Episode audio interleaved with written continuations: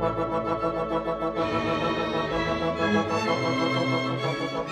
you.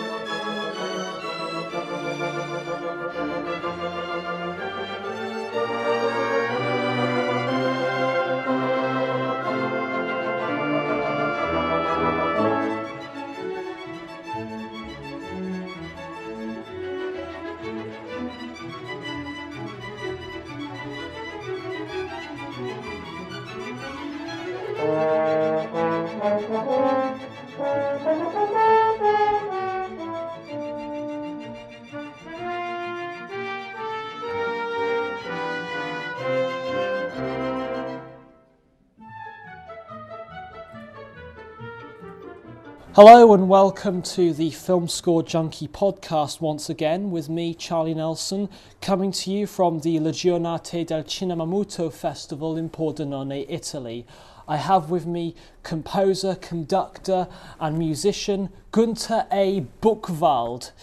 Um, Gunter Buchwald is originally from Germany, but he's travelled all he's travelled all over the world, uh, improvising uh, to silent films on the piano as well as on the violin.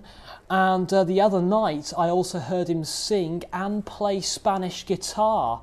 So he's a, I guess we should call him a multi instrumentalist. And as well as that, he has also conducted and composed uh, music for silent films. He has either conducted his own original scores, uh, this Saturday, he'll be closing the festival with his brand, his brand new score to the 1927 film Casanova, and he has also conducted other people's scores like Carl Davis's scores and, of course, Charlie Chaplin's scores. Um, so, to start with, Gunter, what was it that um, inspired your that inspired your interest in silent films?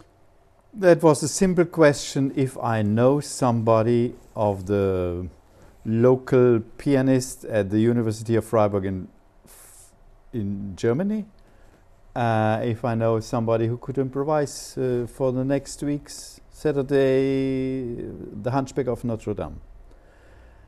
And I didn't find one uh, of the master pianists playing or improvising and sometimes somehow I was uh, well it, it, took me. And I said well let me try it because I always try improvised music on the piano because I'm a bad side reader. So uh, it was a challenge for me and I did it one time and the decision was clear when there's another chance I'll do it again. And so from two times three times four times it uh, became shortly after a monthly program in the Comunale Kino, the Cinema Comunale of Freiburg. And uh, so actually I started in 78 and the normal regular program was from 81 on. And I'm still doing it monthly in Freiburg, uh, except the year of COVID. So I, well, that's my, became my job, my real job.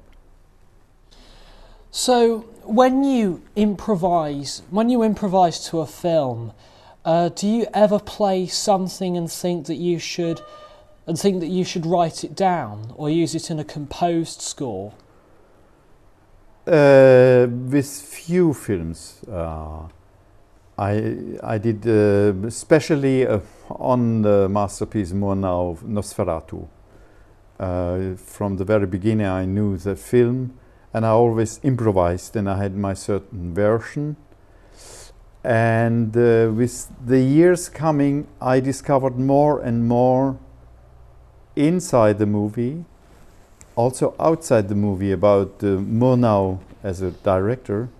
And so I changed my, my thinking about Nosferatu and the, the movie and the story. And only after 35 years, I started to compose an orchestral score for Nosferatu. Hmm. So it takes some time, and uh, but otherwise, uh, I do not write down what I've improvised. Even I can remember what I've done for a certain movie. So when you improvise to a film, um, so you you improvise to films a lot, and um, how many have you ever watched a film before you improvise? Do you prefer to watch a film before you improvise, or do you want to do it like? Do don't, don't you want to watch it before you improvise and just like have the music um, come out of thin air um, and, uh, and, and and the film when the film is new to you? No, no. I started uh, by watching the movie because I think you have to know what's going on, how it will end. You must know from the beginning is it a tragedy, is it a comedy. Uh, uh, I want as much as possible information as much as possible before the film. And it only happened after maybe five, six years that the copy didn't arrive in time. So uh, I was worried about and I, uh, the man from the cinema, he gave me uh, informations, so I decided to have a certain style. Exactly at that cinema performance, the director of the University of Music came, and I was even more shocked than nervous. After I asked him, uh, "How did you feel about that?" Oh, it was perfect. So I feel, re felt relieved, and only with a lot of experience, I would say, I and we do it in Pordenone, uh, or we did it for the Giornate, uh, uh, without knowing the, the movie, what's going on. But you, with a certain experience, you know how Griffith is working, and so on and so on. And nowadays, it, there's a huge difference because when I started in 1978, we only had the copy, the, the 35 mil or the 16 mil print and only one chance to watch a film. We didn't have a DVD, we didn't have YouTube or whatever to prepare. So it was kind of seeing it one time and playing the next time. The, I had a very hard school in that way uh, because I was soon invited to Basel in Switzerland, which is nearby Freiburg where I live and uh, they have the Bon Film, Le Bon Film, who is celebrating now its 17th anniversary. And the sessions for the five performances of the movie, of the uh, weekend movie, was uh, at 12 o'clock on Saturday, 12 o'clock on Sunday, and three performances on Monday. So the three pianists who was, were supposed to accompany the film were invited at 10 o'clock on Saturday. Mm-hmm. And as I came from Freiburg, especially for the performance, they said, You always have the Saturday performance. Mm. So we watched the film at 10 o'clock. It finishes at 11.30, 11.45. Then I had 15 minutes or 45 minutes sometimes uh, to walk uh, through the town and to, to prepare my music in my mind and then to play it. So that was a, the school how I learned. Uh, I guess then with a, a film like Nosferatu, something gothic, living in somewhere like Germany. I'm not familiar with Freiburg or or Basel, but somewhere central in central Western Europe, somewhere yeah. gothic, I think would be a would help a lot when composing for a gothic horror film like Nosferatu. uh, although that's just uh, no, that's just, just a thought that, that uh, popped into I my mind. I think, uh, and I we, we, in our master classes here in Pordenone, we always tell the people, you must have a, a huge repertoire, because um, um, uh, uh, you cannot play one style for any movie. You have to make a choice. By example, for Nosferatu, uh, I when I composed the music, I listened a lot to Bartok music because it plays in Romania and Transylvania, so uh, to get in the certain mood. So for another film, for Casanova, by example, I listened a lot of uh, Tchaikovsky symphonies, and I I was. Uh, I was looking for music of Vivaldi, uh, of uh, composers who have composed music for Le Carnaval de Venice, the Carnival of Venice, mm. existing music. So I was listening to what they have done in the nine uh, in the 1700 years. So just to have, uh, uh, you must have a huge repertoire, also when you improvise, uh, of different music. So you know, you have to know classical music of the Baroque time, Renaissance, Romantic period, modern time, and uh, you have you must have knowledge about uh, well English mood, English harmonies. Uh, you have to know about Western. You have to know know about Indian music or Japanese music. So whatever source I have, I try to to listen and to get it in my kind of bibliothèque. Hmm. So where I can use this different styles. Yes, and that sort of mm, that those different kinds of music from all over the world, I I imagine they are they are definitely important to mood music. If you are to if you are to underscore a scene or a character or something in the film the right way for it to have the right effect. And um, which brings me to the next question. Um, tomorrow night you are conducting your new score for Casanova. Yeah. You are rehearsing it at the moment. Um, what is the difference between conducting to a silent film uh, and improvising to a silent film on a musical instrument? Well, when I improvise, I don't have any parts, any score. It just come out of my mental bibliothèque of of, uh, of what I spoke before. Conducting a score is just to, to realize what the composer has written, and then the main work to synchronize with the with the movie, orchestra and movie to bring it together.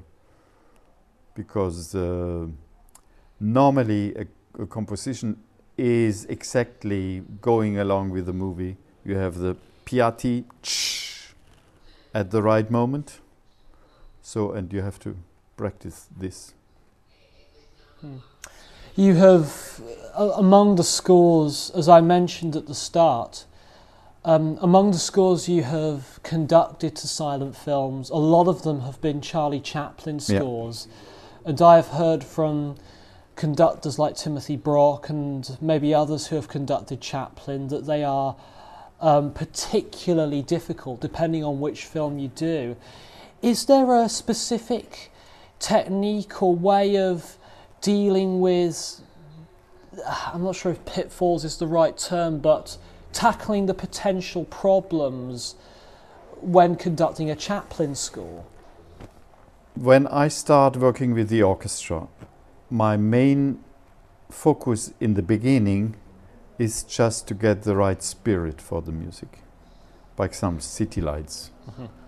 This um, I, I try always try to explain the movie, the plot, and I'm very sorry most of the time that the the orchestra members don't know the movie. They should they should know the movie. They should know Chaplin. They should watch Casanova or whatever, just to give to have an, a known feeling for this. So the uh, first musical feeling is for me the most important, and then uh, it depends how experienced the orchestra is to bring it uh, in the right speed, to bring it in the right tempo. There are especially Chaplin. He's um, he's both. He has a certain musical mood. He, he describes himself, uh, the tramp, is an elegant person. It's not a, the poor man, not the slapstick man. And if you take the melody, dum ba dim bum ba bum da da dum ba dim bum ba dum ba da da dee da dee da dum ba. He is romantic and whatever. So and this character and then we have the dee da dee dum pa dee da dee dum pa dee. When he watches the the figure, the naked girl, and he does it secretly because he want not be trapped by the public. So That's the main book.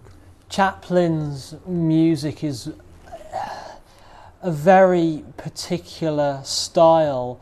I think there are very few composers who who have that similar style. The chords underneath the melody, and he has that Gershwin-esque leaning notes technique. Do you do you think he has Gershwin in him or Great um, American Songbook in him? Yeah, I'm not sure when when he well maybe after when he composed the music for City Lights. I'm not sure because um, he was like a, that kind of bird who steals the jewelries uh, out of houses. Diebische Elster, you know, and um, um, David Raksin, who was uh, his assistant for modern times, he described he describes uh, uh, Chaplin as somebody who grew up with a lot of music around him, and Chaplin uh, ch said sometimes, "Here I need a little bit Puccini, here a little bit Gershwin, Di dum bum, city lights, di bum bum, ba bum bum." Here I want a little bit Gershwin, here a little bit Puccini, and then the funny thing. Uh, da di da da di da di da La Violetera. Mm. He, he thought it's his own composition, and then but somebody came. No, it's my composition. So you know, Chaplin was a musician, a born musician. He was not only the director, the actor. He was not only the singer. He was not only uh, uh, a, da- a, good dancer, he was a musician. And his aunt said to the public, What? Chaplin is going to the cinema? The world will never know how gifted a musician he was or he is. But now we know. You also mentioned just now that Chaplin was a great singer. Um, I think very I think those, especially those who aren't familiar with his with the films he has done, he sang in modern times. He sang the nonsense song, yeah.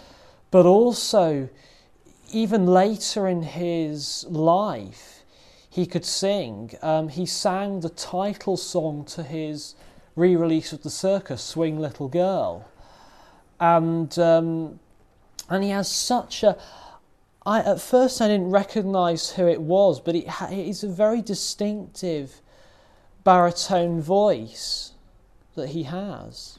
Yes, he's not. He's not an opera singer. He has not an educated or uh, developed voice, but it's very personal.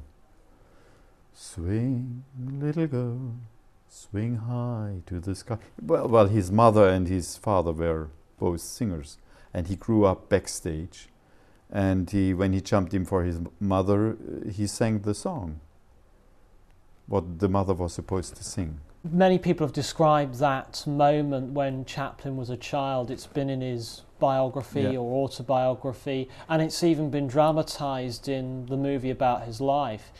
And I think it really, it immediately springs to mind because it, it, it, it, it, you can easily picture it in your head.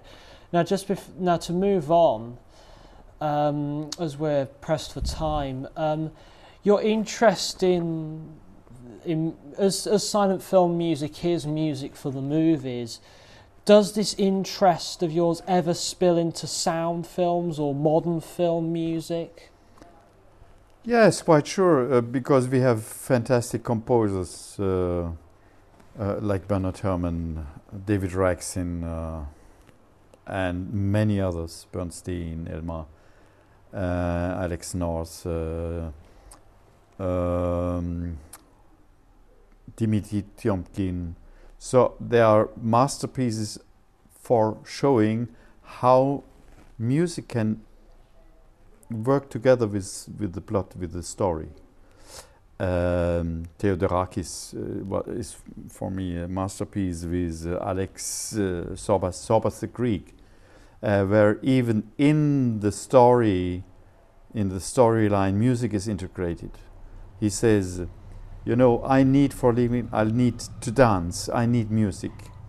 And to, to work out, to, to study how they compose, how they use the different instrumentation for certain scenes, we can only learn from them too.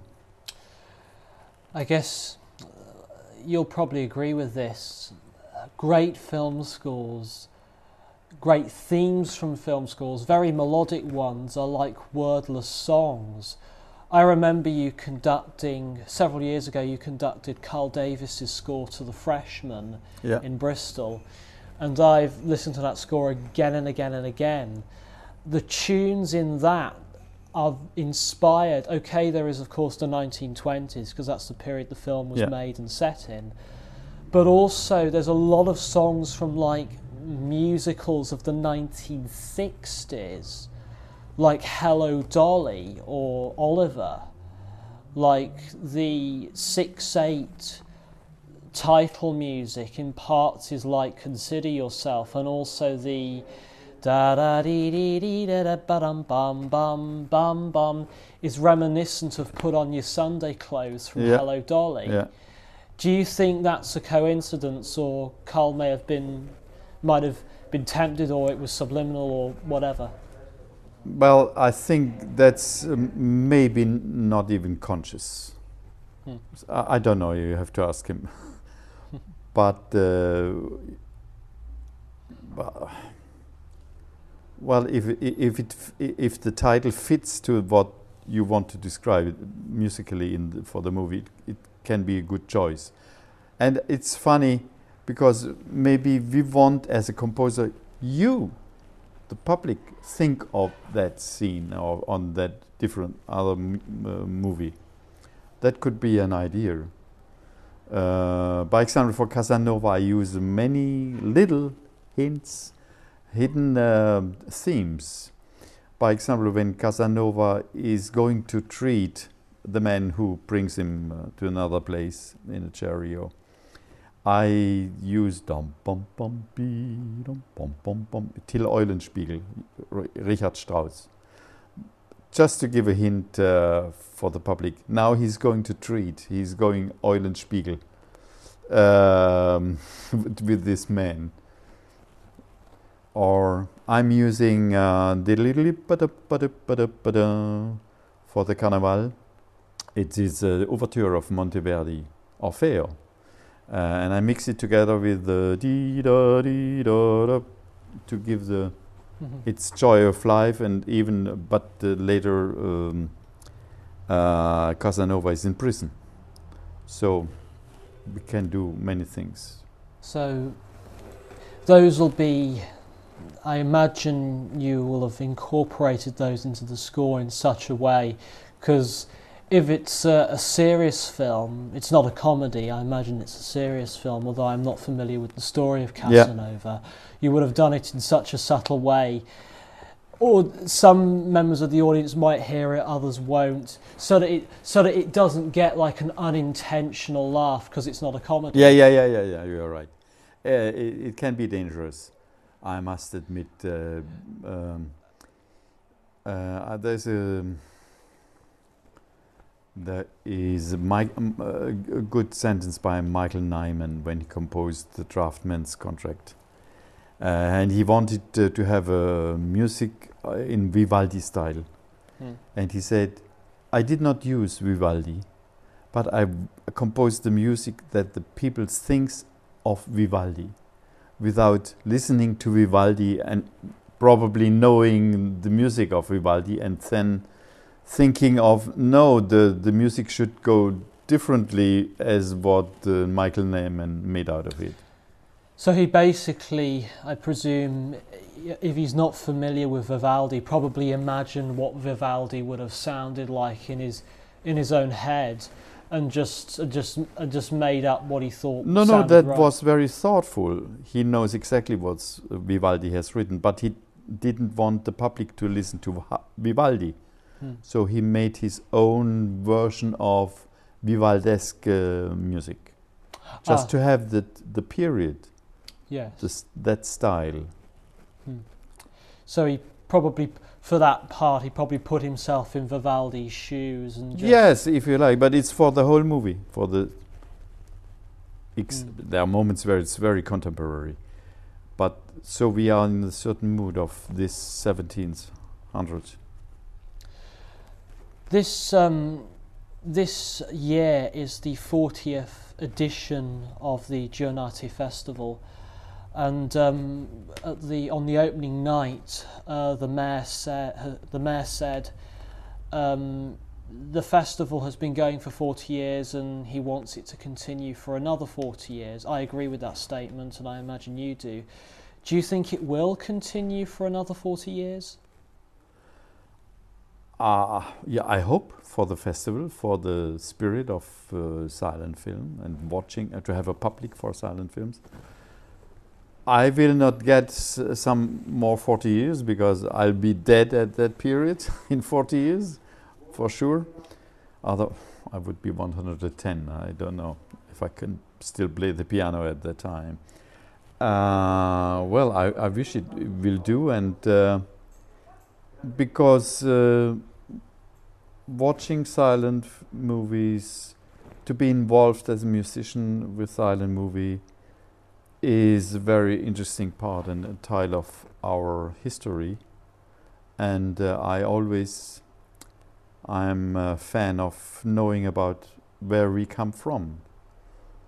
So I wish it can continue, and I hopefully uh, there are new rediscoveries, new restorations. Imagine um, Casanova's mod was made in 1926, 27. It came out.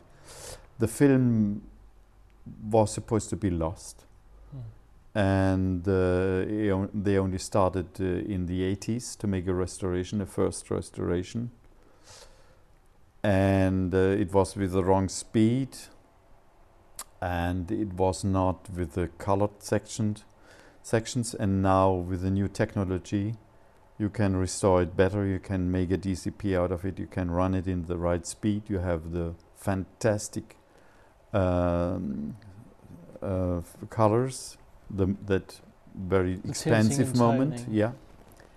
So I guess there's still a lot to do, restoring movies and to make them survive. make sure that they last longer than make sure they last for centuries and so that they don't go off or, or start to decay. Yeah, I don't know what centuries mean. We don't have the feeling for centuries. Mm. We have not uh, even a feeling for tw- 20 years. So you never know what's going on in the future.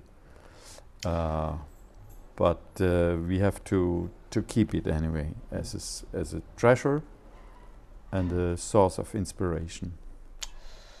Final question. You have performed at this festival for many years um, and you've performed many times. Um, what do you think what do you think makes this festival so special? I think it's uh, the that group which comes together, the 100, the 800 or 1,000 people uh, in one spirit. Now, i- this year it's an exception. We are only half, but it's uh, about to meet people from the archives, to meet other musicians, to to meet uh, directors, to meet even. Uh, it happened. It happened. Uh, people who whom we seen in the movies as children. Um, we had, uh, by example, we had Michael Chaplin. We had, um, as the son of Chaplin, we had uh, baby Peggy in her 90s when we saw her on the screen when she was four years old, Mm. and uh, and so on. That's interesting. We had we met uh, Richard Williams, Dick Williams. Uh, in, he came to Sacile, uh, the Pordenone festival at the time when it was in Cha- Sacile, and he had had a lecture about uh, animation. Uh, we were friends. He joined my group in Bristol for the slapstick, he, where he played the trumpet, uh, the cornet. Oh, that's I never I never knew I never knew Dick Williams could play. I only know a, a little bit of what Dick Williams did. Yeah, animation wise. He did Charge of the Light Brigade, and of course, he did the animated titles that they show here every night. Yeah, yeah, but you know, he was a musician. He played the cornet in uh, in uh, in in England. He had a jazz band, a Dixieland band, and they played the right style of Dixieland. He he wouldn't have been able to make his animation without knowing about music. I guess. And uh, he, his daughter, Natasha, she's a singer, so she I, she must grew up with with music. Yes. That's very interesting, anyway. Thank you very much, Gunther. Thank you very much for giving up your time and allowing me to interview you.